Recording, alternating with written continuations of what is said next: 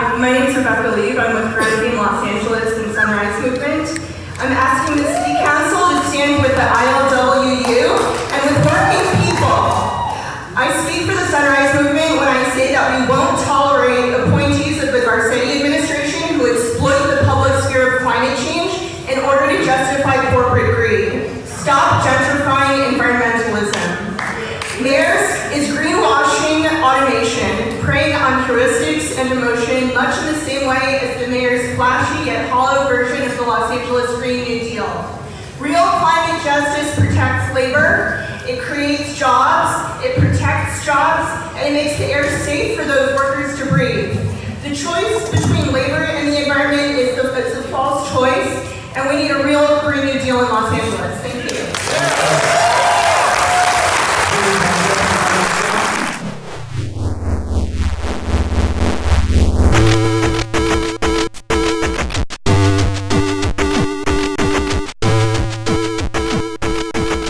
Guys, this is Chris Roth here with Bushido Scroll with your weekly knock activism wrap up. Today we're going to be talking about the ILWU showing up at City Hall today. Some very scary news recording hydrofluoric acid in both oil refineries and the air we breathe. Updates around Ben Carson's proposed changes to some housing and urban development departmental rules surrounding mixed status families. That's quite a mouthful. Our recurring segment, Cops You Guys, and then a quick update on AB 516 before we check out a couple of articles in our new reading series. How's it going, Bushido? Uh, it's going pretty well. It was a, a really long week, uh, especially with two debates in the Yeah. Democratic primaries. Uh, the first one I found more interesting than the second. I I ended up hosting uh, Okay. watch parties for Sunrise Phoenix uh, for both nights. Uh, and they Yeah. both went over really really well. Uh, it was really fun. Uh, Also, a bunch of Sunrisers in Philly were camped out in front of the DNC HQ there, demanding that we get a climate debate. Uh, Bernie Dope. Sanders sent them some Yes. pizza. The Sierra Club sent them some uh, Yes. cupcakes. Uh, all around, it was like a big win. And the the change the debate movement that they're fronting is having a real impact. At this point, 15 of the 20 candidates that are on the stage have taken the no fossil fuel money pledge, meaning that they won't take any donations over $200 from any PACs connected to fossil fuel companies or from executives. individuals. Yeah. Uh, So they won't take any big money from fossil fuel companies, uh, which is a really big win. Like when we started this and we said, like, hey, who will pledge to be on the, the stage of the climate debate? Who will reject fossil fuel money? We thought we would get a couple of candidates. And instead, we've gotten almost the entire field on our side. And we're also getting a lot of local cl- candidates. Uh, not to toot your own horn too much, but you took the fossil fuel money pledge very early in your campaign. Yeah. A- and a bunch of other like local and down ballot candidates from across the country have taken it. So Sunrise is having a real electoral impact here, and I'm super excited to see it. Uh, from what I hear, we're going to be seeing more and more actions, and this is like going to accelerate not just because the climate change is accelerating and the climate crisis is becoming more dire. If you've been paying attention to Hooray. Europe, uh, remember in 2003. 15,000 people died in Europe from the insane heat wave. This time around, they've already charted a, a couple dozen deaths in France and Spain and Italy. Uh, Paris Wait, today. how many died last year? Uh, no, in 2003, it was 15,000. 50. Wow. Yeah. No, because uh, remember, like That's Europe insane. is older. They don't have the same air conditioning that we do. Oh, oh, oh, They- oh, oh, Yeah, yeah, like yeah. a lot of older people, a lot of people uh, who are more vulnerable had no way to like cool off, and they're not as used to having like cooling Yeah. centers and stuff like we do here in the Southwest or on the West Coast. Wasn't it? Uh, it was a couple of hundred uh, old folks in Japan died like last year in the Yeah. heat wave as well, right? Yeah, and though they're the same folks This is who the future we live in. in in uh, Phoenix last year, uh, over hundred people died from heat-related deaths, including a woman named Stephanie Pullman, who died uh, because APS, one of our power utilities here, one of the private monopolies that runs a public utility, uh, something that you and I fine. gripe about all the time, but APS. Yeah, no, we've never talked about that. Ha! APS uh, cut off her power on a day when it was 107 No, degrees. no. Hold on, over fifty-one dollars. She got a hundred and seventy-six dollar bill. Are you? She got a $176 bill. She could only pay $125 of it. APS said that they had called her and tried to contact her before they shut off her power. When she passed away, her family went through all of the records and found that APS never contacted her. The CEO of APS, Don Brandt, makes $12 million a year, which means he makes And they- $51 every 30 seconds. So for 30 seconds worth of his workday, a woman died. And we know that more than 100 people died last year. We're expecting more than 100 people will die this year. We know that the people who are unhoused in cities like Phoenix and Las Vegas and LA, when the heat gets really high, they're especially vulnerable. They don't have access to water, to shade, to cooling. Uh, we know in LA, LAPD makes you take down your tent after 6 a.m. So in the heat of the day, you don't have shade. You don't have any way to get out of the sun. And this is just going to keep accelerating and getting worse. But in Paris today, a bunch of Extinction Rebellion protesters blocked one of the main thoroughfares uh, that leads to sort of the center of town and where the, the or where the Notre Dame Cathedral is. They were tear gassed at point blank range by Paris police today the video is very shocking to see because these are completely peaceful protesters. They're literally just sitting there. And like that pepper spray cop at UC Davis, a guy just walks up with a canister of tear gas and sprays it in their face. It's it's this kind of regressive policing that's only going to lead to more and more direct actions because this doesn't deter us. This doesn't deter people. If anything, it builds their motivation to want to fight against this stuff and save their neighbors. So this is going to be a really long, hot summer, and there's going to be a lot more actions coming. So uh, to kind of tie this together, the the change the debate movement and the Sunrise Watch parties, of which there were more than hundred across this nation, went off really, really, really well. So if you want to keep up to I was date, at one of them. It was a lot of fun. yeah, it was it was really good. And it's it, if you want to keep up, you know, check out sunrise.la or sorry, it's sunrise.los Angeles on Instagram, sunrise MVMTLA on Twitter. Check out Sunrise Movement Phoenix on Instagram and then Sunrise MVMT PHX on Twitter to keep up with what we're doing here. Uh, and also just Sunrise MVMT to keep in, keep looped in with the national movement because there's a lot of stuff that's going to be happening. We need more people out there. You know, when it comes down to it, Yeah. a movement for social change has never been defeated if they can get 3.5% of the population to actively participate. That means in America, to change everything across the nation, we want 11 million people actively engaged. And we're getting there, but we're getting there by leaps and bounds, and we've still got several leaps and bounds to go. So I hope y'all will will go ahead and uh, throw in with that and at least like keep apprised and do some signal boosting for us. Uh, you yourself had a really, really big day. Uh, let's go ahead and talk about the ILWU and what's going down at the Port of LA and uh, City Hall. Uh, yeah, so I think Becca really summarized it best while saying that after today, she just genuinely wants to find a union and be a part of it because, oh man, was it great. So, um, a little bit of background here of what's going on is that uh, something like a week ago, the uh, Port Commission, the commissioner, the Board of Commissioners for the Port of Los Angeles, gave a an automation permit to uh, Maersk, uh, which is the Danish transport company's subsidiary APM Terminals. Uh, APM Terminals is then using that that permit to basically start automating uh, a ton of jobs at the port in the name of electrification and uh, environmental protection. So their whole gist with all of this is that these gigantic robotic container movers are a, a way that they're going to be able to move forward with uh, electrifying and, and cleaning up the pollution that is produced by the movement of uh, cargo and goods around the port. And there is there is And- something to be said for that, as like the Port of LA is one of the biggest polluters in the Southland, but it Oh, doesn't seem yeah. like they're doing this in a very like fair or just way, and it seems more like an end run around the unions than actual environmental concern. Very much so. So what what ends up happening here is that uh, the ILWU felt that they had been uh, completely screwed over by this process because they had been, and so uh, they appealed to try to get City Hall to get involved. And uh, there was a motion that was put forward by Joe Buscaino from CD15, which is that long, super skinny segment of the city uh, in this bizarre. I don't want to say it's gerrymandering because it's not really gerrymandering so much as somebody made a very bizarre map for the city of Los Angeles. Well, but they also uh, consciously decided to keep the Port of LA in LA because Yeah, they yeah, yeah, want that revenue. Exactly. So the, the port of Los Angeles is basically like a southern outpost of the city of LA, and then they had to connect it to the rest of the city of LA.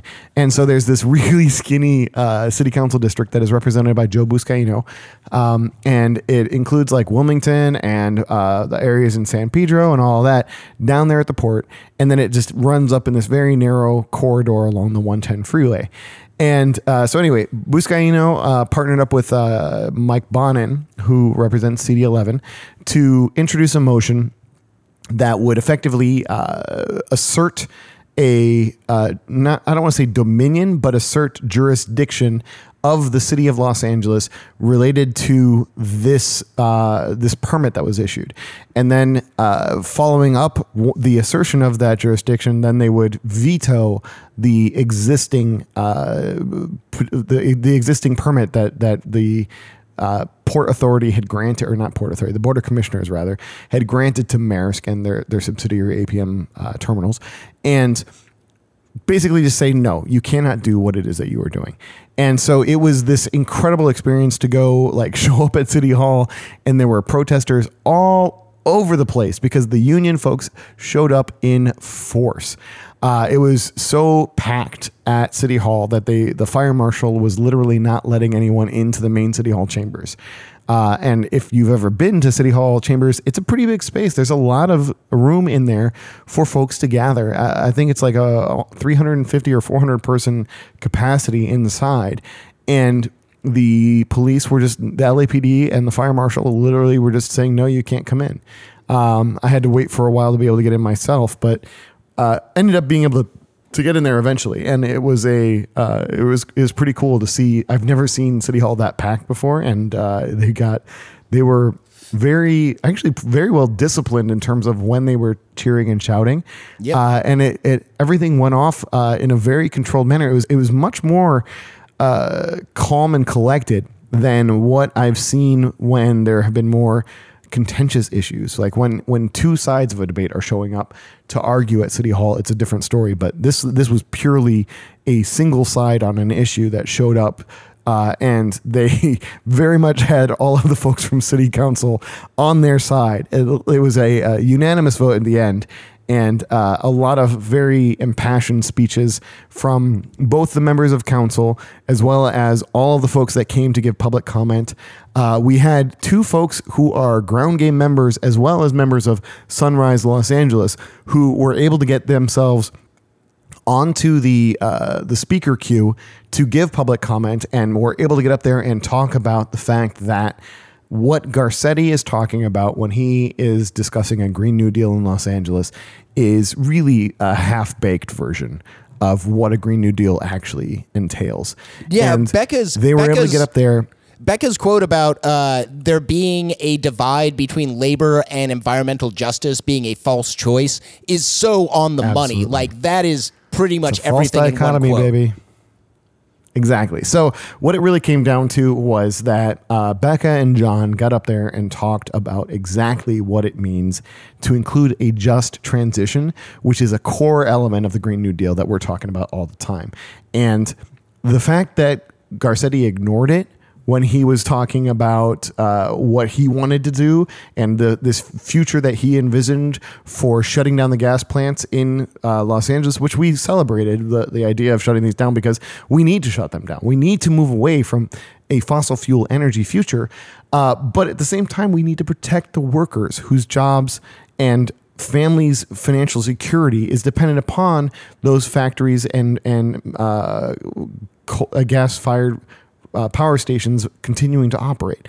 So we cannot just shut things down and expect people to just like pick up and, and, and move on to something else. We need to make sure that there is a way for them to transition from those previous fossil fuel or extractive technology uh, industries into something where it's a green energy solution that is truly a sustainable future for our species and our cities and, and states like that we definitely are keeping in mind the, a more holistic approach to this than what it is that Garcetti was pushing.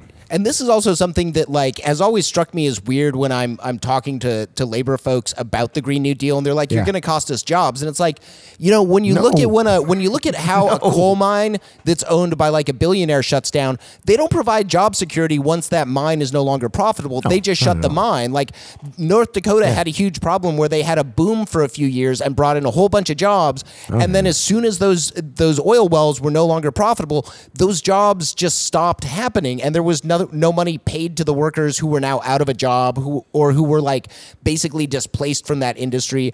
You know, a lot of folks like ended up in North Dakota and then couldn't leave because their only source of income just up and disappeared on them. And that's literally the opposite of what the Green New Deal is trying to achieve, whether it's through job training, whether it's through mitigation and cleanup efforts, whatever it is, we want to provide a future for people who are no longer working in oil and gas and like dirty jobs. We it's not like, hey, you've been an oil and gas worker and now we want you to just like languish in retirement and have nothing to do. It's like, no, there are productive ways for us to use your skills to fix the planet, to better society, to better yourselves. We've got shit to do, dude. Yeah. if you if you watch that letter from the future uh, video that that AOC put Oh, out, like so she talks about that. And that's the Yes, vision that we're putting forward. And instead, we see companies like Maersk who only want to pad their profit margins and they know that like keeping Oh, yeah. union workers on retraining workers getting people new skills is not going to make them as much money because that means money is going to workers instead of profits Yeah. and Maersk is, so to, is to to quote really quick to quote the uh, comrade Mike Bonin, uh, the forces of international capital are trying to divide the environmentalists from labor. But continue. Right on the money, like 100%. What we're seeing is the folks who only want profit know that us having solidarity is going to cut into their profits because Yeah. we're going to dismantle their businesses for the better. So, like, I'm really excited to hear about the union power that was built there. It's so also, to hear, you know, hey, city council always votes in lockstep, but like, this is one of the times when it was, you know, very symbolic and meaningful and like really cool. Yeah. And like, don't forget, there's power in a union. There's a reason the Koch brothers Oh, yeah. want to gut all the unions. Yeah, there were people like the the level of energy in that room. Like people were literally crying about what was going on because of the impact that this could have on their future. Like there was there's a guy that runs a pizza shop that showed up and when he was talking about like the what's their most popular pizza, it's the longshoreman pizza. There was a huge roar of support from this entire hall filled with union folks. Like it was intense the level of energy was uh, honestly uh, infectious. It was it was an incredible experience. So, and the the short version of what ended up happening is that there was a lot of discussion. Uh, Mike Bonin made a bunch of very good technical points explaining why what the uh, port the, the board of commissioners for the port had done was was not in compliance with the rules and allowing the city the city of Los Angeles to assert, their authority. That's a fun little tongue twister. Asserting their authority relating to the fact that it is public uh, space that belongs to the city, and it is uh, through their uh, uh, eventual. It, it, it all it basically it's all coming down to the fact that the city owns the property. It's for the Yeah. public good, and for that reason, all of the things that the uh, port authority or the sorry the board of commissioners, I keep screwing that one up. Uh, the board of commissioners for the for the port of Los Angeles were considering was done incorrectly because they were taking a look at it from purely environmental perspectives instead of actually having to discuss it on the economic impact of what it was going to have for the city as well as for the local community. Yeah. And basically the whole thing was that they they found a way to great have this great technicality uh, overturning of what had happened and it was uh, a, a, a- a thrilling experience to be a part of that and to be able to sit there and, and watch what was happening and cheer them along as it was going on. It was great. That's a Uh, huge highly win. recommend it. Yeah. Unions are amazing. no, it's a, it's a huge win, but it's also something we're going to have to be on the lookout for because Maersk has shown that they don't want to play by the rules anyways. So Yeah, they're no, going to still try and get it anyway. around this, and they're still going to try and assert their authority. So I know this fight isn't over, but like this was a very meaningful battle, and Man, the side of today, justice yeah. Won. Yeah, it was honestly like all of the speeches, all of the discussions, all of the cheering. It was fantastic. There's lots of videos. We'll be posting stuff over the course of the rest of the weekend. Yeah. uh, it was good. Wish you all could have been there because, like Becca said, everyone should join a union because it sounds amazing. No, that's that's cool. Let's uh let's move on to talk about some other dirty jobs because this is not the only Hey. environmental labor kind of conflict that's going on right now. Uh, so let's start this off by talking about what went down in Philly, which was a super scary situation. Oh yeah. So it was early on the morning of Friday, June twenty first. Uh, I think it was like four thirty or five in the morning um, in Philadelphia. There was this massive explosion, and we're talking a fireball that was of incredible proportions. Uh, a bunch of like dash cam and cell phone videos from folks driving down the freeway that they had recorded it and they were uploading it. They were sending off to CNN. And uh, fun enough, the headline on CNN a couple of days later read, quote, Giant explosion rocks largest refinery complex on East Coast, sends gasoline prices higher. So of course, no one's worried about what the environmental or uh, you know civic costs of having a giant explosion at a refinery in South Philadelphia might be. They're just concerned about the fact that the gasoline prices are going to be going higher. At least CNN. one thing that's really fun about this that like very few people have mentioned in the mainstream media uh, or in like corporate media is that even when this refinery is operating as normal it is the biggest source of air pollution in all of philadelphia like even when it's doing everything right and not bursting into flames it is the greatest danger to human health in that entire city like that is so messed up that we have these things sitting in the middle of our cities, and as we'll get to in a minute, uh, this is happening right here in LA. But uh, let's let's go ahead and talk about kind of some of the dangers that Philly presented, so we can contextualize we- this. we are just so good at picking out these like lighthearted topics of discussion and filling people's hearts with joy about all of the wonderful things that are happening because corporations just love to treat us all like people. anyway, uh, you laugh because there's nothing else you can do. All right, so the early morning fire sent shockwaves for miles and rained debris on neighbor on nearby neighborhoods, sparking fears about hydrofluoric acid and the damage it could cause. Literally, that would could melt your entire body uh, because it's an incredibly toxic chemical. Yes. And when it's uh, vaporized, it's really, really, really bad. Uh, so what we're talking about here is a three-alarm fire that required 120 firefighters at the Philadelphia Energy Solutions Company refinery to keep the blaze from spreading further. So this company, Philadelphia Energy Solutions, was created from a joint venture between the Carlyle Group, which is a company that you should know about if you've never heard of them before. Uh, look them up in relation to everything that went down with Iraq and Afghanistan, and you're going to get really depressed. Spoiler alert: it's the Bush family. The Carlyle Group is Yeah, the Bush family. We're going to start doing our own dollop stuff here in a minute.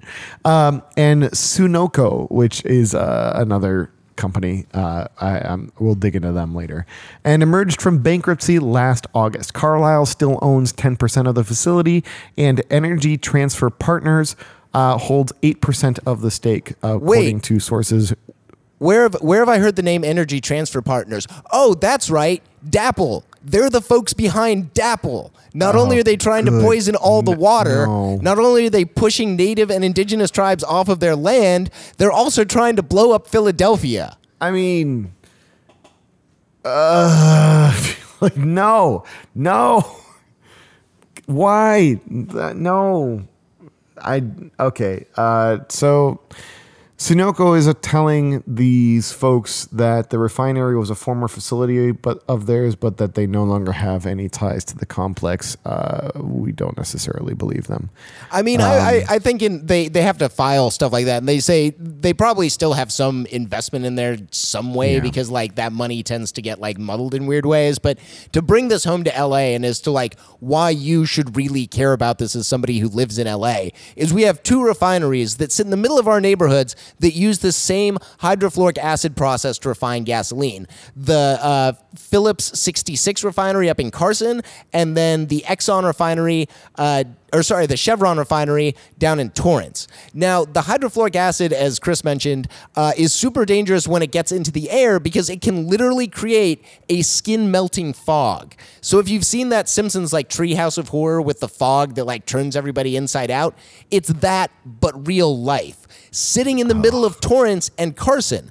And this is particularly important because within about two weeks, that uh, refinery in Carson had two massive fires, like in an insane Oh yeah, coincidence, That's and like both of those times. their things kept burning. Yeah, and so those fires and the, the fire at the uh, Phil- at the um, uh, Philadelphia refinery were both linked to benzene. So it was a benzene tank that exploded somehow, and like it's because of the secrecy that we grant fossil fuel companies for their quote proprietary processes because we don't want other people stealing the way that they make the gasoline that's killing us all.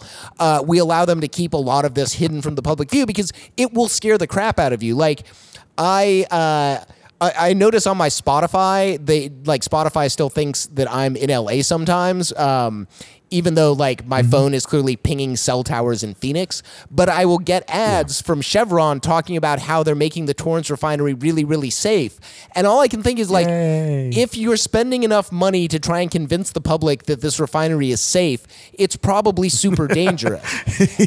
yeah, and this is not that's like not a good sign. no, and this is not a new fight. Like community groups have been fighting for years to get them to change this process.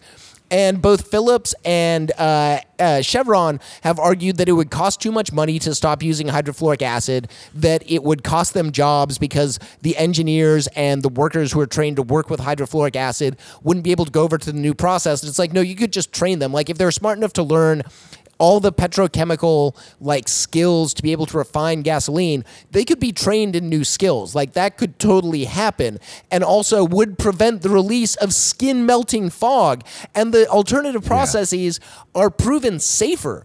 Like we know what the safe alternative is here. It's not like one is dangerous and the other one's equally as dangerous. It's like one is super dangerous and one is very much less dangerous. Let's do the one that doesn't make a skin melting fog and put up gigantic fireballs that cover a city.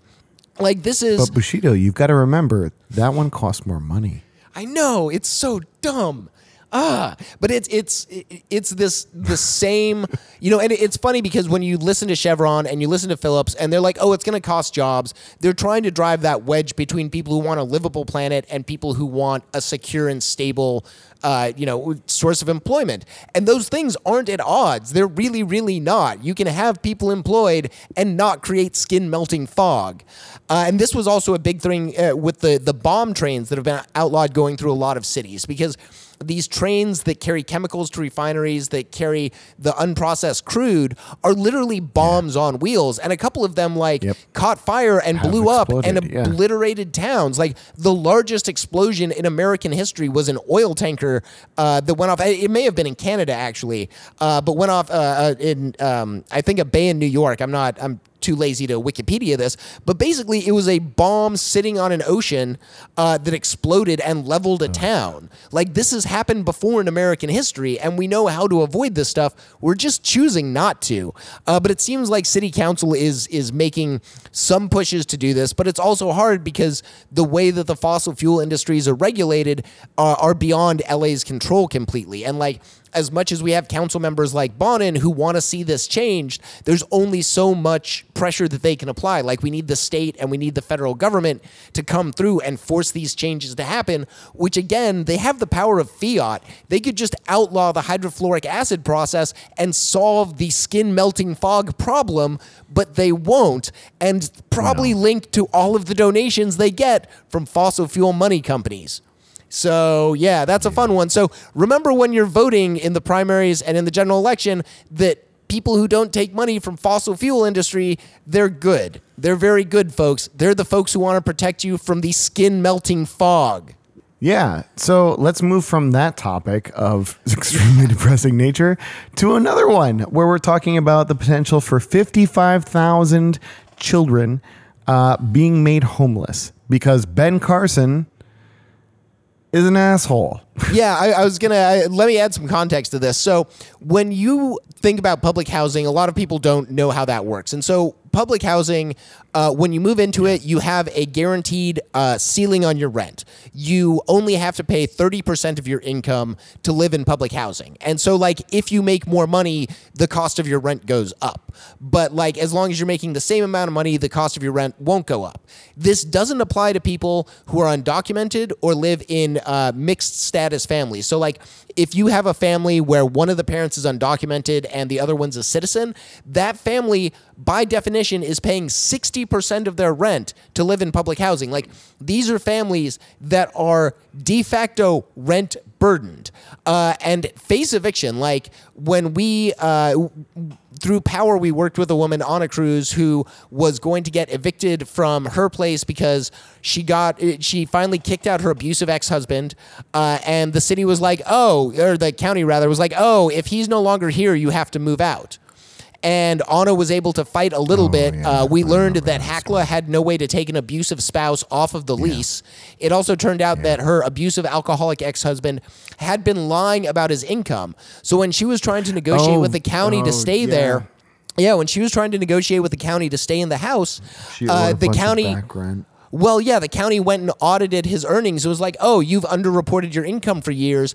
And instead of saying he's oh, on the line for it, they were like, Anna, since you're the one who wants to live there, you're now on the line for him lying about his income for all these years. She also kicked her 21 year old daughter, who is undocumented, out of the oh, house to try and save the house for the rest of the family for her three underage children. Wasn't enough for HACLA. She ended up losing the house. We weren't able to save that one for her. But now we're facing that on a much more massive scale because HUD doesn't just want to charge these people more money. They want to kick them out onto the street. But we have some local action that's coming off to try and stop this. So let's let's talk about that presser that you were at. Yeah, so on Wednesday morning, I was at a press conference that was held by Ground Game Los Angeles and uh, people organizing for the for West Side Renewal. Uh, so it was a, je- a joint press conference that we held along with six members of the Los Angeles City Council, uh, as well as the CEO of the Los Angeles Homelessness Services Agency (LAHSA) and the CEO of the Housing Authority of the City of Los Angeles (HACLA). So uh, we apologize for the fact that there are so many acronyms in this alphabet soup of these organizations, but this is just the world in which we live, and please bear with us. Um, basically, we had uh, the the press conference was was being uh, emceed by one of our own folks from Ground Game, Charlie Peppers, who did a fantastic job up there on the microphone. And he introduced the various members of City Council and also talked about how this issue uh, hits home for him because he is living in a low income housing uh, apartment where the landlord was trying to push these massive rent spikes for him and all of his neighbors. Uh, it turns out, fortunately, that since that press conference, their situation has been resolved because it turns out that their their landlord was operating illegally and was trying to push these increases uh, well before their the covenant was going to expire, which meant that the action was illegal. So And and the, the, covenant issue, this is something we've talked about with the Hillside Villa tenants. Yeah. Uh, that this Oh, is something yeah. that's going This to be happening across big. LA because a lot of these uh, housing covenants came into play in the late earlys and uh, late early, sorry, the late 80s and the early 90s. So we're going to be facing more and more waves of this. But the, the other thing about Charlie Pepper's story that really gives me hope is his building wasn't organized before this rent increase. He got to know ground game. He got to know power. He's been holding. He's a, a screenwriter, and he's been using our office as part of a you know sort of a community center to like do readings and do Yeah. writing and come by and hang out. No, him great. connecting with us showed him that it's possible to organize as tenants. Now that they're organized, they're not going to unorganize. They're not going to forget the lessons that they learned or the power that they they exercised. And now this is why we're doing this stuff. them. Like you can seize power and make positive changes in your life. And it was really great to have him up there giving the the doing the MC and like hosting as it were, because we saw some really powerful speeches, especially from the CEO of HACLA who was literally brought to tears at the prospect of thousands of Angelenos losing their home for no reason. Like we're facing massive spikes in homelessness, and Ben Carson's HUD wants to increase homelessness more. Yeah, and the one of the most important things to remember with all of this is that the federal housing and urban development uh, department is not spending a single federal dime on financing the rent and subsidizing the rent for any of these folks who have uh, are undocumented. So evicting these families uh, would increase the burden on the federal housing authorities because what it means is that the so the, if you're if you're undocumented, you end up having to pay market rate for your portion of the rent, which Yep. means that in these mixed income, these mixed status families, um, the mixed status individuals, those who do not have their proper documentation to to qualify for the federal uh, subsidies, they have to pay market rent. So if you evict the whole family, you're now losing that market rate subsidy or market rate uh, income to the building, which then means that the federal government is going to have to pay more to whoever it is that owns that building in order to put more people into that space. So this doesn't help. Li- This helps literally nobody. All it is is vindictive bullshit coming out of the Trump administration. Nobody benefits. Literally nobody benefits. But if you read the SF, the San Francisco Chronicle, they had an opinion piece that was pub- published uh, yesterday or this morning that was just absolutely spewing a bunch of complete bullshit on the other side of this, saying that you know this was a thing that's going to save the federal government a bunch of money. It's like no, you do you fundamentally do not understand how it is that the housing and urban development department works and how the funding for public housing works, and it's a shock. A shock, I tell you, that a bunch of rich, entitled white folks from San Francisco have no idea how public housing works in this country. And it- Absolutely shocked, I tell you. Well, and it's it's it's amazing too when you look back at the federal government shutdown because Ben Carson was like, "Oh yeah, no, it's fine, it's great. You know, it, it it's not going to affect HUD." It turns out that HUD almost ran out of money to pay Section Eight subsidized vouchers, and if they did that, there were literally landlords who knew that was going to happen and started sending pre-eviction letters to people like, "Hey, if you miss that the next month's uh, rent payment because the federal government can't like fill in the gap between your income and what you owe me in rent, we're going to evict you immediately." And they knew that they could get these families out and replace them with market rate families and just make a ton more money and not care that people are ending up on the street where they're going to die. Like it's just this same cycle of taking housing away from people, not providing any sort of solution or alternative. And also the fact that the guy who runs HUD was so stupid that he didn't know what was going to happen. Like he hadn't done the math and his own staff had to tell him, no, no, this is going to be really, really bad for the people that we're here to serve because HUD isn't supposed to be punitive, and Carson wants to run HUD in a punitive, moralizing way, where he's like, "Oh, if we just like threaten to put people on the street or make them homeless, then that will grow their moral fiber." And it's it's Yeah. this disgusting misreading of what his job is supposed to be, and also absolute incompetence and malfeasance in his position. You know, like I, I still my mind boggles that anyone could watch Ben Carson in those GOP primary debates and think that guy should run a federal agency.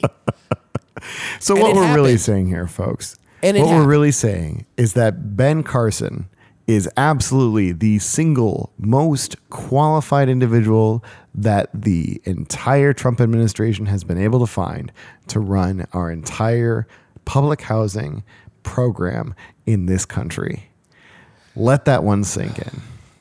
Yeah, and this one, uh, they, we, well, I'll put the link in the description uh, for where you can go to submit public comment to HUD to tell them to not do this. Keep dash families dash together.org. Yes, and we need to just keep submitting comments. We've got 7,000 now, and that number's grown. We want Just keep 14, 20, 50,000, as many people as we can to get to sign this. Exactly. So what's really fun here is that if the uh, if each if each comment that is submitted is more than something like thirty percent different, uh, the folks at HUD have to respond individually to each one, which means that if they get lazy and they decide not to respond, we can sue them. And if we sue Yep. them, we can stop them. And if we stop them, we can prevent them from evicting people and it burdening our, our, our, our uh, our poor communities, our immigrant communities, our mixed fam mixed status families from having to deal with the fact that they're going to be evicted and put out onto the street and become homeless.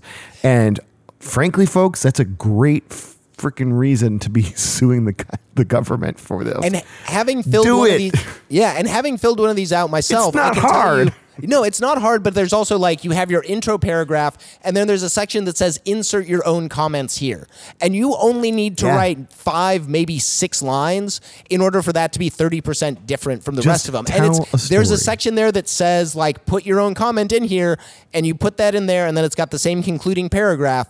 Go and do that. It'll take you like 10 to 15 minutes if you if you spend a decent amount of time on it. It's not that hard. Send it in. Every comment really really counts and the the public records laws and the fact that like this is a federal government agency means that they're ethically and legally bound to operate in a certain way.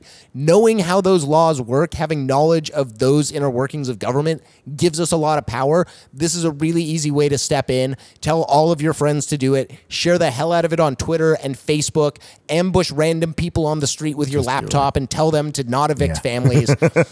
you know, it's very hard to meet someone who hears like, "Hey, the federal government's going to evict families. Do you think that's a good idea?" Most people will say, "No, that's a terrible idea." Um, Exactly. Except for like the most virulent, racist, and ridiculous people, but we don't really care whether they submit later. comments or not. Yeah, uh, actually, we'll talk about them right now. That's kind of harsh, but not really. Oh, oh. all right. Well, with that, let's move on to our recurring segment, cops. You guys. And and before we get into that, I do promise we are getting a bumper from Ace. He just hasn't done it yet, do but we're going to keep pressuring him over that.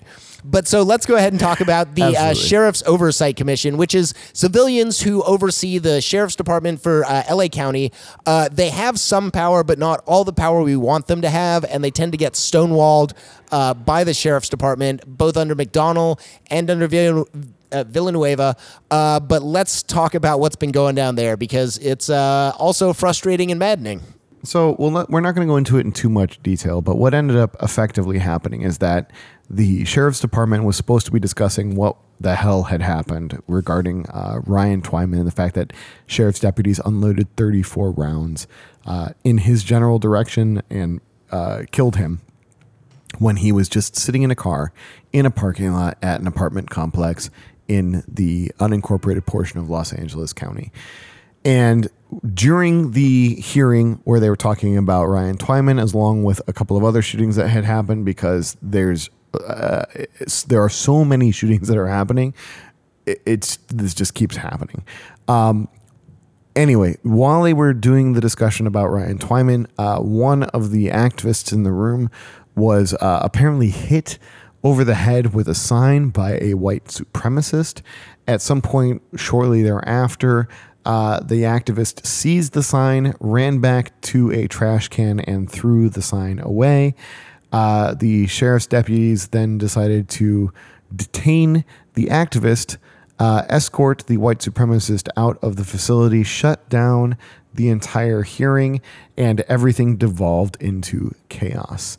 So it's it- it's just a mess. Uh, It's just a mess. And on top of all this, while this discussion was happening, while this white supremacist was was apparently hitting an activist over the head with a sign, there were like 20 sheriff's cars, uh, SUVs that showed up at one Gateway Plaza right next to Union Station, uh, which is the little uh, U-shaped courtyard in front of this uh, office building where the uh, sheriff's oversight committee holds its hearings, and or some of its hearings at least. So it was it was a surreal experience. I I actually got there just a few minutes after this all went down, and everybody's tensions were very high. Uh, we couldn't get it. I couldn't get into the room. I couldn't really tell exactly what had happened. Uh, there were a lot of discussions between lawyers and folks involved with the committee. And uh, what ended up happening at the end of all of this was the white supremacist was already gone. The activist eventually was released from being detained. And uh, I guess it was a no harm, no foul kind of a situation. Uh, but the yeah, this this is just a, a taste of what is to come because uh, the sheriff's deputies apparently just cannot stop shooting folks. So Uh, on that particular note, uh, what happened? What happened last night, literally last night, was just before 11 p.m. 18 year old Paul Rea became the latest victim of the Los Angeles Depart- Los Angeles County Sheriff's Department. Uh, deputies stopped a vehicle in which Rea was the passenger just before 11 p.m. last night, Thursday, June 27th, on the 300 block of South Gerhardt Avenue. Deputies are claiming that the passenger in the car, uh, which was Rea, uh, stepped out of the vehicle and apparently started fighting with a deputy, uh, and that he was then shot. Uh, this is just absolutely disturbing and disgusting. Uh, Yep. Rea's grandmother, Irene Garcia, told CBS 2, quote, they're not dogs. Whether they're doing something bad, you shoot them and punish them after, but you don't shoot them down like a dog, end quote. And It's- this is one thing about this that was mentioned in that same article by the family is that Rea is Yeah. like five feet tall and not Yeah. like a big built guy. He's not is- like a is- welterweight in MMA. So the fact that he would be any kind of a threat to a sheriff's deputy who's carrying multiple non lethals and wearing Kevlar is really quite the assertion on the sheriff's Patently on the absurd. deputy's like side. It's it's one of these where you're you're just kind of like you know, it's like when cops shoot dogs because the dog barked at them and they're like, that was a threat. And the level of threat that a cop has to feel in order to kill someone is way too low. And this is something they were hoping to address with AB 392, but it got gutted. Uh, so hopefully more public pressure and more like asking of questions and demanding that these officers lose their job for this sort of behavior is the only way we're going to fix this for now, at least until Sacramento steps up and takes actual action to bring accountability to our policing.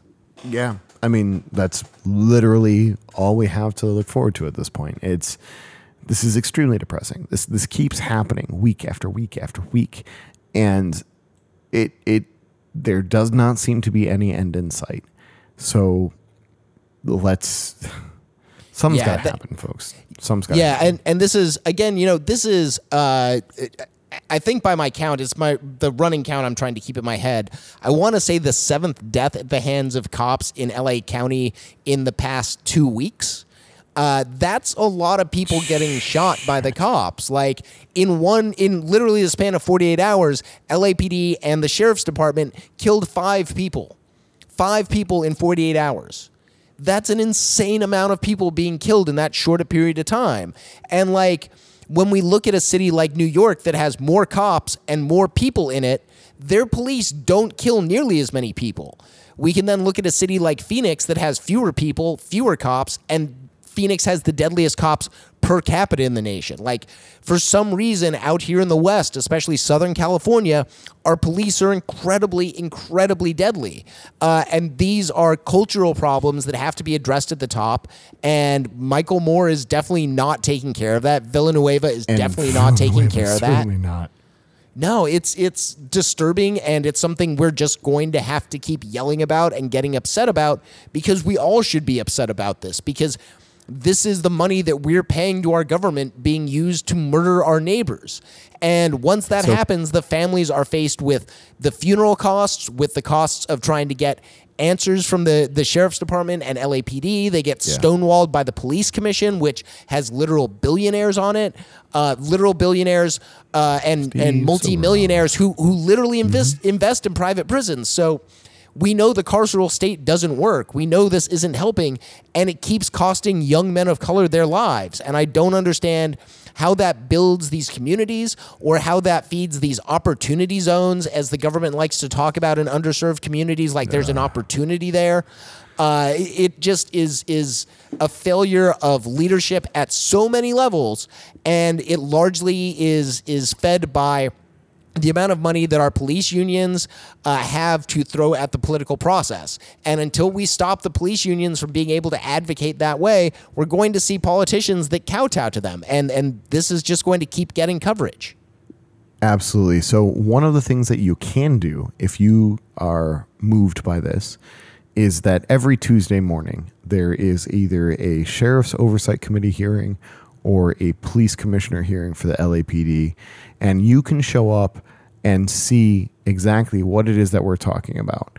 You can see these panels of civilians who are supposed to have oversight over these uh, law enforcement officers and agencies, and you can hear the pain and the sorrow and the just unbelievable grief from the victims of the shootings, of the families of the of the of the victims of these uh, folks who have been just executed by the police in many instances. And you can be there and you can hold them to account. You can stare them in the face and you can ex- demand an explanation. You're not going to get one, but you can demand it from them anyway. And it feels cathartic, but it does also, it's, it's, it is a very uh, difficult experience. I, I've been to a number of them at this point, and it's, you, you will probably be shaking after giving testimony at one of these things because you're going to sit there and you'll you'll see either Michel Moore or uh, does does Alex actually uh, Alex Villanueva is he actually there when they're having the civilian oversight board? He's supposed to, and I know they do show up at some, but I think the, the thing that catches my eye whenever I watch the public comments is Yeah. standing right next to the podium is a cop with Oh, a gun. all the cops. Like, that's a Yeah. pretty- And that's a pretty clear one. sight It's of- like three. Yeah, and they're standing right next to the podium, like they can just grab you and, switch and out push you out. Yeah, ah. I mean, when you're in these when you're in these spaces, you're, you're there are literally like five or six cops on the left wall and five or six cops on the right wall, and like four four or five of them on the wall behind you, as well as the chief of the police department sitting up on stage. Like it is, it is a surreal and just kind of terrifying experience, and it, it's it is something that I don't wish upon anyone, but at the same time, if you want to come down and be a part of that, join the folks from White People for Black Lives, join the folks from Black Lives Matter, join the families of the victims of these shootings, and show them the support that they deserve and demand the justice that they deserve. And yeah, All right, Yeah. so uh, tying uh, tying that uh, cops you guys edition off, uh, we have one more depressing episode, uh, one more depressing segment until we get into the uh, the comedy relief bit. uh, but so let's talk about AB five sixteen, which would stop poverty No. towing, or at least attempted to. Uh, but like all good ideas that go to Sacramento, it Yeah. gets its guts ripped out in favor of moneyed interests. Yeah. Uh, the quick version, and I'm I'm kind of running out of energy, so we're not going to go into this in too much depth. But originally, AB 516 was going to stop you from being towed if your car had five or more parking tickets, uh, if it had been parked in the same area, the same space for more than 72 hours, or if your uh, registration was out of date by less than six months. Um, but your vehicle was otherwise legally parked, you would not be able to be towed by the city or county or whatever municipality level uh, uh, parking enforcement folks you were dealing with. They couldn't tow your car if you had just done one of those things, but your car was otherwise legally parked. Now, the only protection that AB 516 provides is if you have five or more unpaid parking tickets. The bill will now permit towing uh, under the 72 hour rule that had been such a point of contention at the Los Angeles City Council hearing in which it was discussed. So now, apparently, every single member of City Council, aside from Mike Bonin, who was the only one who stood up for this, uh, for the protection of these folks, uh, in the way that 516 was originally envisaged. Uh, everyone else uh, can now finally get on board with 516 because the uh, the thing they complain the most about is no longer applicable. Um, but uh, the only thing about the 72 hour rule that is just, uh, I, I don't understand exactly how this works. Uh, you'll be able to, per, the, the bill will permit towing under the 72 hour rule, but requires the local governments to provide a five day notice before a tow, which seems like it's more like an eight day notice. I'm I'm very confused Yeah. as to what this is supposed to mean. Well, and also the the other thing is the the 72 hour rule isn't isn't triggered by like the city coming by and checking. It's triggered by people complaining to Somebody 311. filing a complaint. So, you know, it's going to it's going to be an interesting one to see how people try and get around this. Try people try and get stuff towed anyways. uh, you and John uh, talked last week about how you ran into a mother who had her window broken and Oh, LAPD rolled up and said, "Oh, this car isn't drivable," and towed away her home. So we know that like the powers that be are going to find Yeah, ways to tow people's cars protect her from anyways.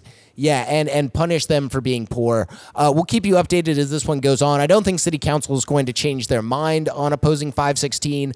It would still provide some relief to people, but it's it's narrowing the band of people who will get protection under it. So uh, that one is my recollection was that they had passed they had uh, passed the motion on 516 with the uh, with an amendment if my memory is correct that said that they would uh, oppose 516 unless the uh, 72 hour rule was uh, removed from it so maybe they'll accept it maybe they won't who knows Well, we'll see. I mean, uh, when you chatted with uh, Marqueece Harris Dawson, like that was his big thing was the 72 hour rule. Like that was the only thing he really talked about.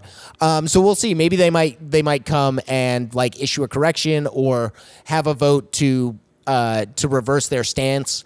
Uh, we'll have to see. I mean, again, you know, I don't think 516 is really high up on their agenda at the moment, but hopefully we'll get we'll get to see some Getting ready movement for and a at break least dude yeah, and at least you know, at least Sacramento is uh, trying to do something to help.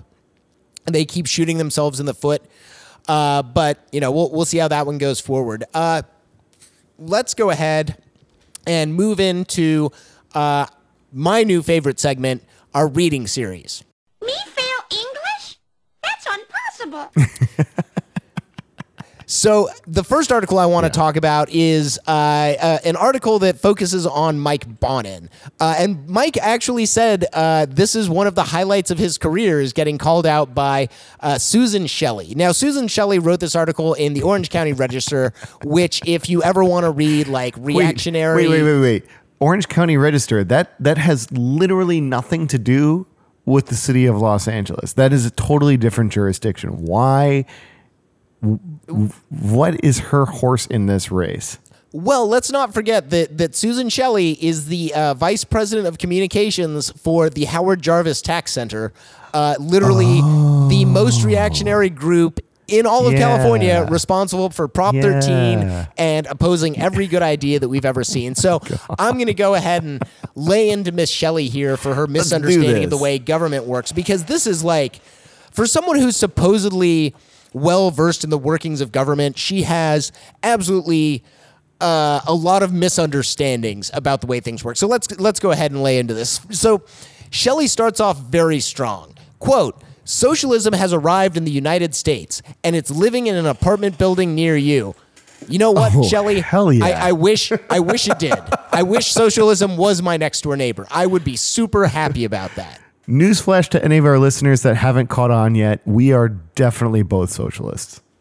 I mean, I, I I consider myself a communist, but at the very least a socialist. you know, one is a path to the other. So if socialism moves in next door, I, I'm going to be cooking them some cupcakes and welcoming them Hell to the neighborhood. Uh, but she continues Los Angeles Councilman Mike Bonin is the latest politician to promote a policy based on the belief that privately owned apartments kind of belong to everybody, and the government's job is to distribute them fairly.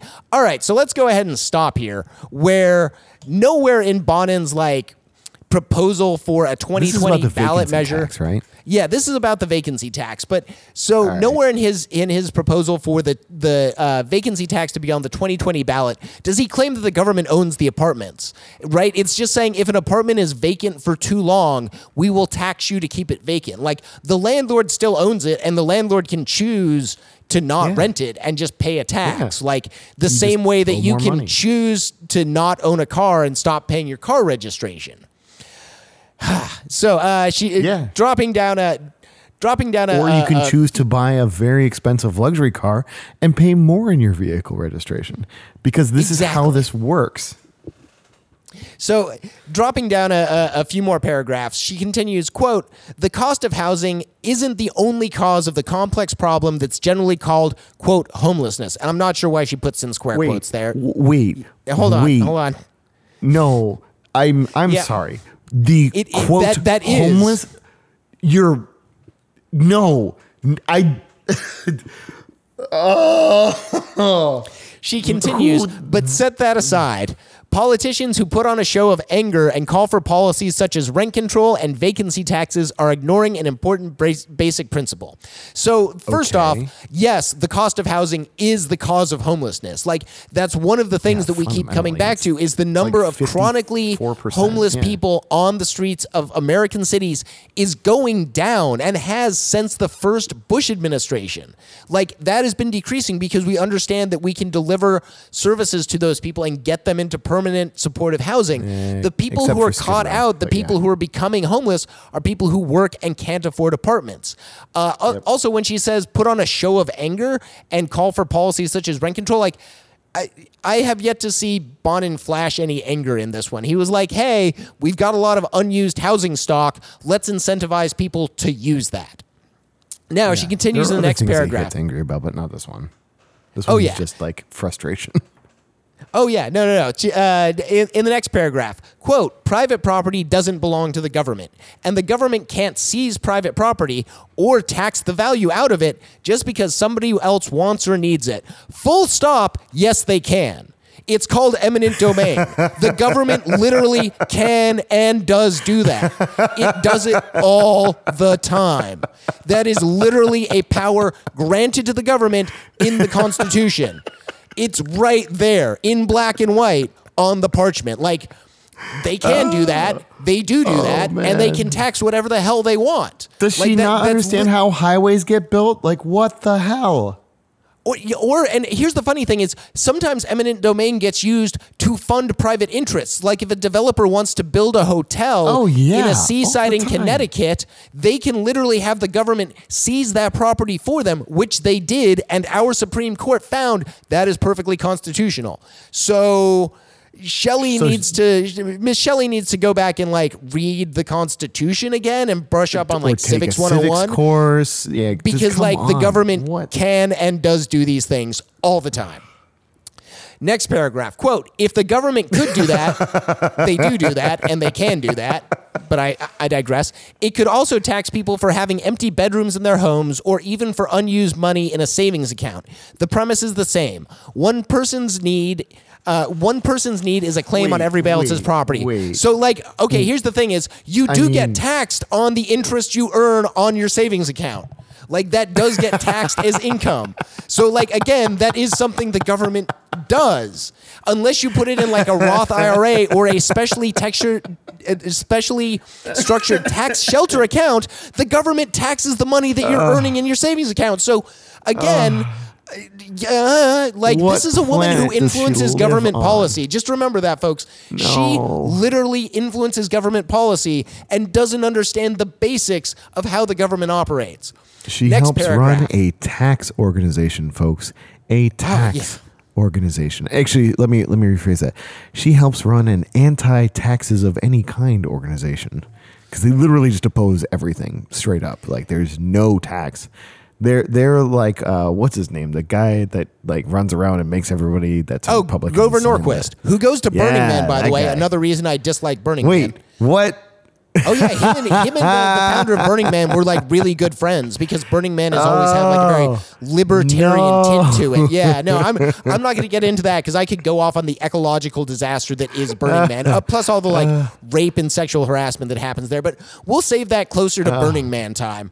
Uh, But uh, to continue in the next paragraph, quote: In a free country, it is not the government's job to go around determining who has more than they need and who needs more than they have, and then res- redistributing everything through taxation or Wait, other methods wait. of government force. So first off, that's how progressive taxation works. The government does do that. It should do that. literally Uh, their job. redistributing income through the tax system is literally why we have progressive taxation I mean- and how we keep society from collapsing in on itself. And we're doing a terrible job at it, which is why the top one tenth of one percent has made all of the money since 2008.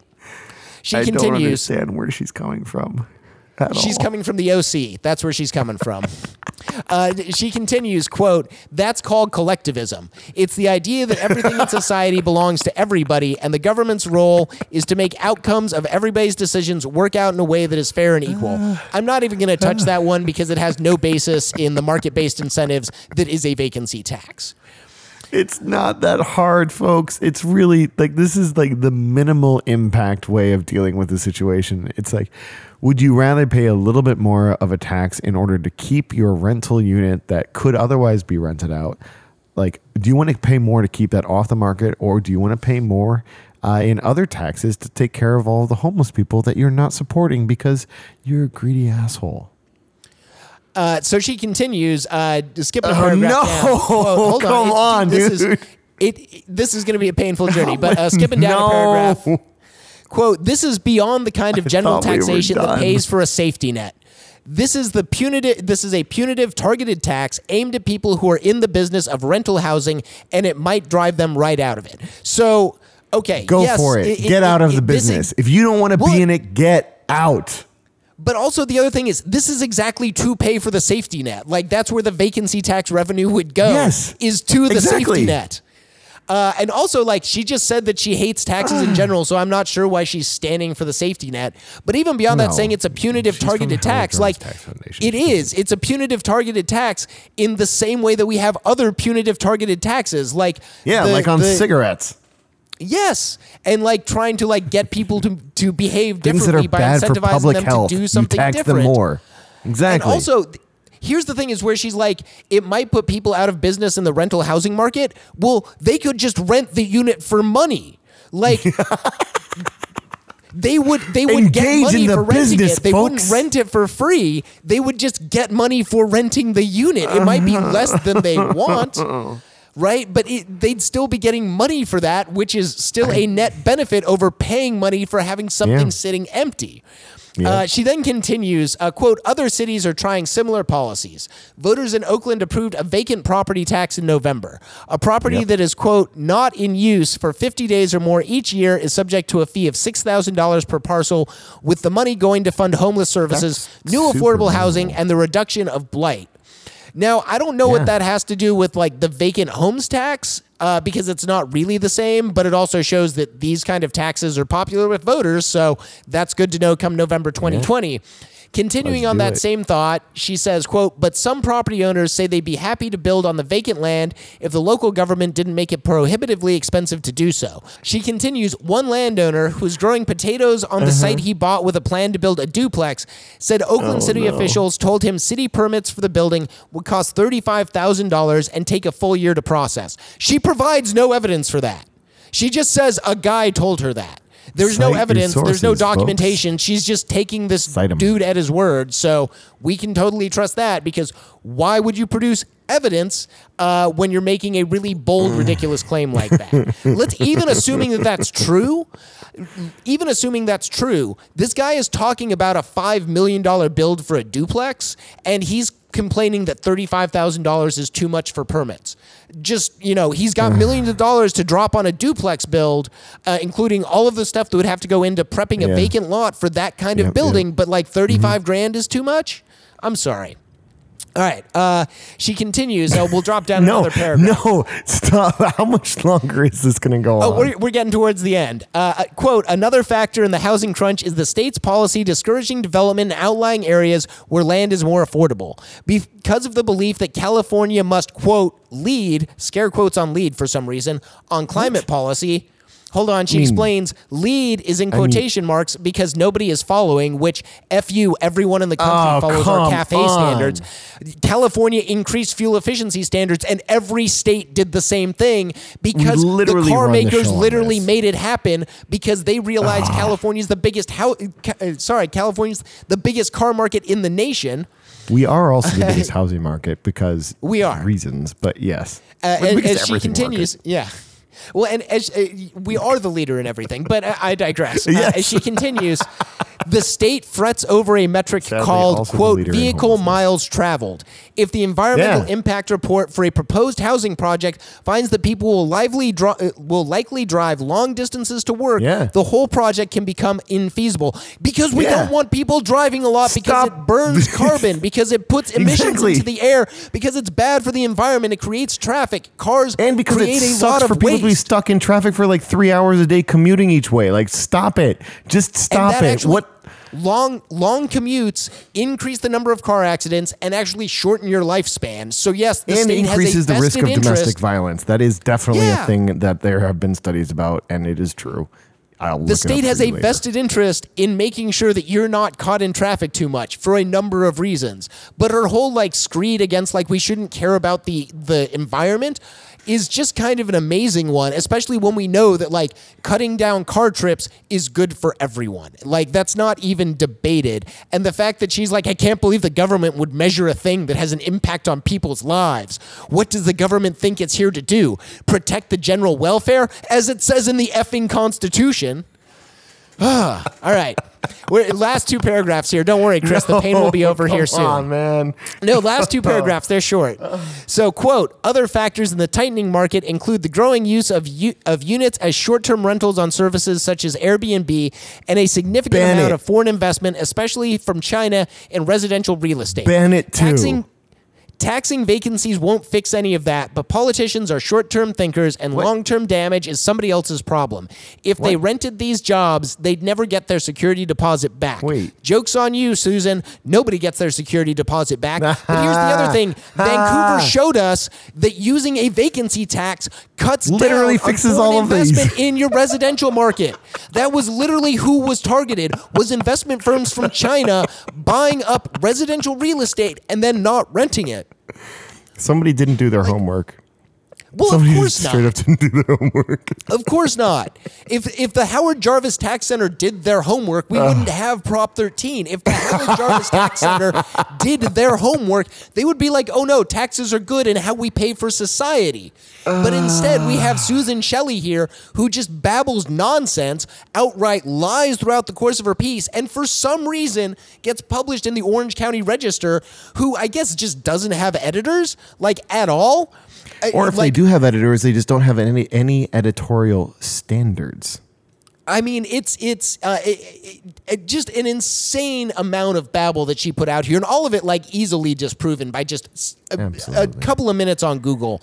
But by the way, the whole thing where she's talking about like the vacancy taxes aren't going to have any inter- any impact on like short term rentals. Uh, no bullshit. What happens if you choose to just not count short term rentals as actually using the property for the intent that it has when it was established as like a long term rental, the way it was supposed to be marketed? If you if you charge a landlord a vacancy tax because you say, nah, if you're just doing short term rentals, that that's that doesn't actually count as fulfilling the vacancy. Like it is not filled, it is not a long term rental. Therefore, we're going to continue to charge you a vacancy tax. That will make the things like Airbnb, which are making such a massive impact in neighborhoods like Venice and across the rest of the city of Los Angeles, it will make those completely untenable.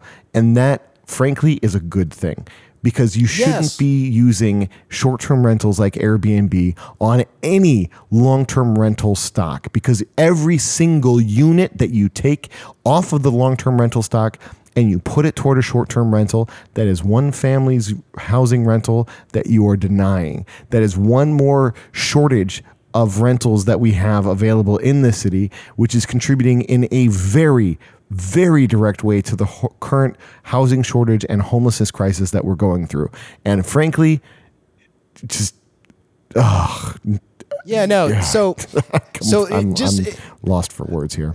Yeah, no. We're we're gonna come back and talk about uh, some more of uh, Susan Shelley's pieces in the future. I can just feel it. Uh, she is basically the anti-knock writer. Uh, her and Jack Humphreville are going to be rituals Yes, for us to draw Ah, from. Jack Humphreville. Haven't read any of his pieces. it's in a while. we're gonna we're gonna drag the boomers. It's gonna be so much fun. But so uh, this one, I, I pretty much yelled myself out on this one. Uh, uh, this is Henry I think Kissinger. Yeah, we'll move on to that one in a second. But I was going to say, I think this is not my Oh. my most aggrieving journalistic malpractice I've seen this week. The F- SF Chronicle article uh, that you sort of mentioned about, uh, Oh, about the, the- the HUD the HUD stuff, situation. yeah. That one, we'll post the link to that one so your jaw can just hit the floor because bad. watching reactionaries simply lie and still get published in major publications. I mean, I, I know there aren't a lot of pressure points for the, the folks that own the Orange County Register, uh, but my Buddha, if you can just take a minute to read this stuff and write a very angry letter to them, it might get published. Uh, Susan Shelley, I wish you the best, and I hope you keep publishing because this is going to be so much free content for us to just draw from and mock you. Um, if you want to avoid that, just stop writing The stuff. listeners, the listeners are just gonna get really annoyed at the fact that I'm just sitting here laughing at the complete incompetence of this writer. As, as Camus stated, absurdity is the first rule. And on that note, Hooray. let's talk real quickly about our our. what was? Hold on. What was the Deadspin? What was their? Uh, The Deadspin what was article's that title, was quote Ancient War Goblin Henry Kissinger defends Olympics in Los Angeles Times end quote. Yeah, so Henry Kissinger wrote an article in the LA Times op ed section uh, that's entitled Just- For a More just- Peaceful Vision of the Future, Look to the Olympics. Uh, and it Nothing is like quite. listening to a war criminal tell you about peaceful visions of the future, folks. and this one, like, I'm not going to go through paragraph by paragraph on this one, but it's an amazing, uh, uh, just Uh, hagiography of the Olympics that lies and elides the truth. He uh, praises Baron Pierre de Coubertin, who is the guy who started the Olympics. He calls him a French educator and historian, which he wasn't. He was an aristocrat who didn't have a real job. Uh, de Coubertin Yay. also was a French nationalist who felt that the French were getting soft and weak and needed to be rebuilt through competition. He believed that women were too Wow. psychologically and physically frail to compete with to compete in these sorts of sports. Uh, and so he created the Olympics. He also elides the fact serious that like, like Teddy Roosevelt shit here. Oh yeah, and he elides the fact that like a lot of the Olympic ceremonies and traditions that we think about came out of Nazi Germany. You know, Oh, the torch yeah. rally was created by the Nazis. Yeah. Uh, the whole March of Thanks, Hitler. Nations is very nationalistic. There are deep connections between the military-industrial complex and our Olympics machine. Uh, deep connections between like physical, psychological, and sexual abuse of athletes, as we keep finding out more and more and more of. I'm looking at UUSC. I'm looking at U University of Michigan. Apparently now I'm also looking at UCLA uh, So it was because I guess you know. Michigan or Michigan State. I think it was Michigan State. Oh, Michigan. Well, he he was at both of them, but he was at Michigan State. But he he uh, treated uh, student or he saw student athletes from from both universities. that- uh, UCLA also has apparently a sexual assaulting gynecologist, uh, which like Wait, we've got him holy at both shit. of the schools. Yeah, UCLA also had one because you can't have that intertown rivalry without you know trying to one up each other. I guess. No, But the one quote that I did want to uh, highlight here before uh, we move before we uh, uh, move on to Uh-huh. sort of wrapping this out was Henry Kissinger said, "quote I have now lived through 46 Olympic Games, and quite frankly, that's a travesty. Like Henry Kissinger should not have lived through 46 Olympic Games, at least not in freedom. Like if he's lived through 46 Yeah. Olympic Games in and the twenty Hague, of them were in the Hague. Yeah, yeah, that would be uh, that would be the best. Um, Fair but enough. you you pulled a quote from uh, Deadspin real quote. quick, and I think this Yeah. is just a really good note to end on. Quote, long enough, too, that his continued existence feels almost like a kind of taunt. The man behind some of the most cynically conceived and brutally executed wars in human history, who instrumentalized and pursued power in the most transparently self serving ways and at staggering human cost, has somehow stuck around long enough to be allowed to tell stories about unity and peace. End quote. That that's pretty much all you need to know about Mr. Kissinger and his uh, opinions on the Olympics. Why is he not dead yet? And, and you know to, to tie a bow onto this one when henry kissinger a, a member of the international olympic committee just Oh, yeah. goes to the olympics not to work just to visit the olympics and like be there while the, the olympic games Mm-hmm. are happening he gets a per diem of $900 a day one day of Oh. him sitting around eating fruit plates at the olympics earns him more money than you probably make in a week at your job before or after taxes amazing. Um, I don't have I don't have too much to report on right now as far as like stuff to do. I know there's going to be a lot of stuff coming up uh, next week in LA. Uh, keep an eye on Ground Game. We've got our weekly team assemblies every Thursday evening in Hollywood, starting at 7:30. Uh, you can hit up the Facebook. week, uh, Facebook. uh, sorry, you can hit up the. so. Oh, that's right. It is the Fourth of July. Yeah, yeah, yeah. I keep forgetting that. I don't really pay a lot of We're gonna take attention to off. national holidays. yeah, I'm, I'm a big bigger fan of barbecue Bastille and Day. have some beer, folks. Yes, fair enough. That's totally fair. But uh, other than the Fourth of July, you can always catch Ground Game in Hollywood uh, Thursdays at uh, seven thirty in the evening. Uh, please drop by, see what we're up to.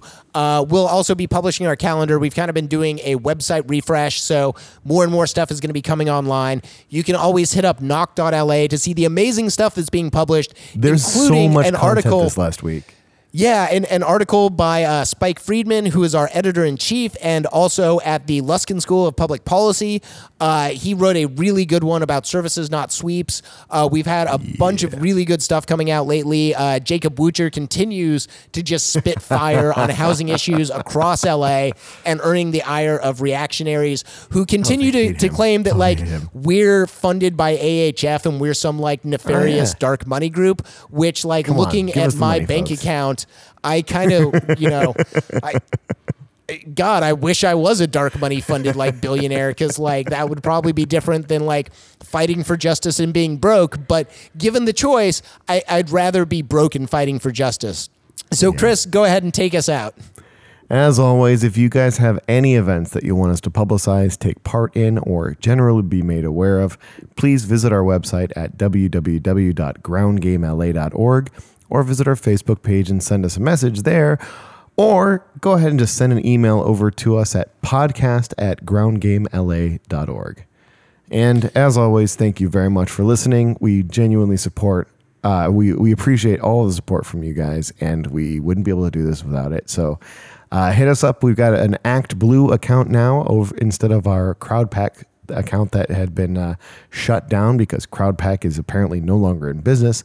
Uh, but if you hit us up on uh, on Ground Game LA on Twitter, you'll find a quick link over to our Act Blue site. And uh, every dollar that you donate does a huge amount to keep us going.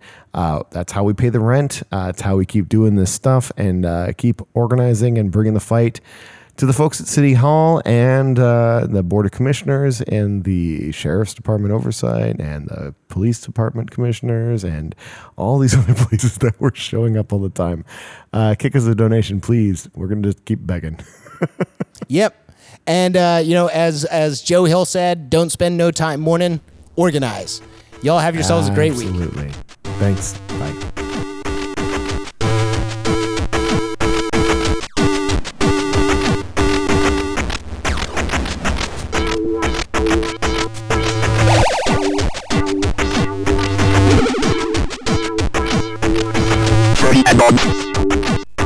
On. Thirty and more.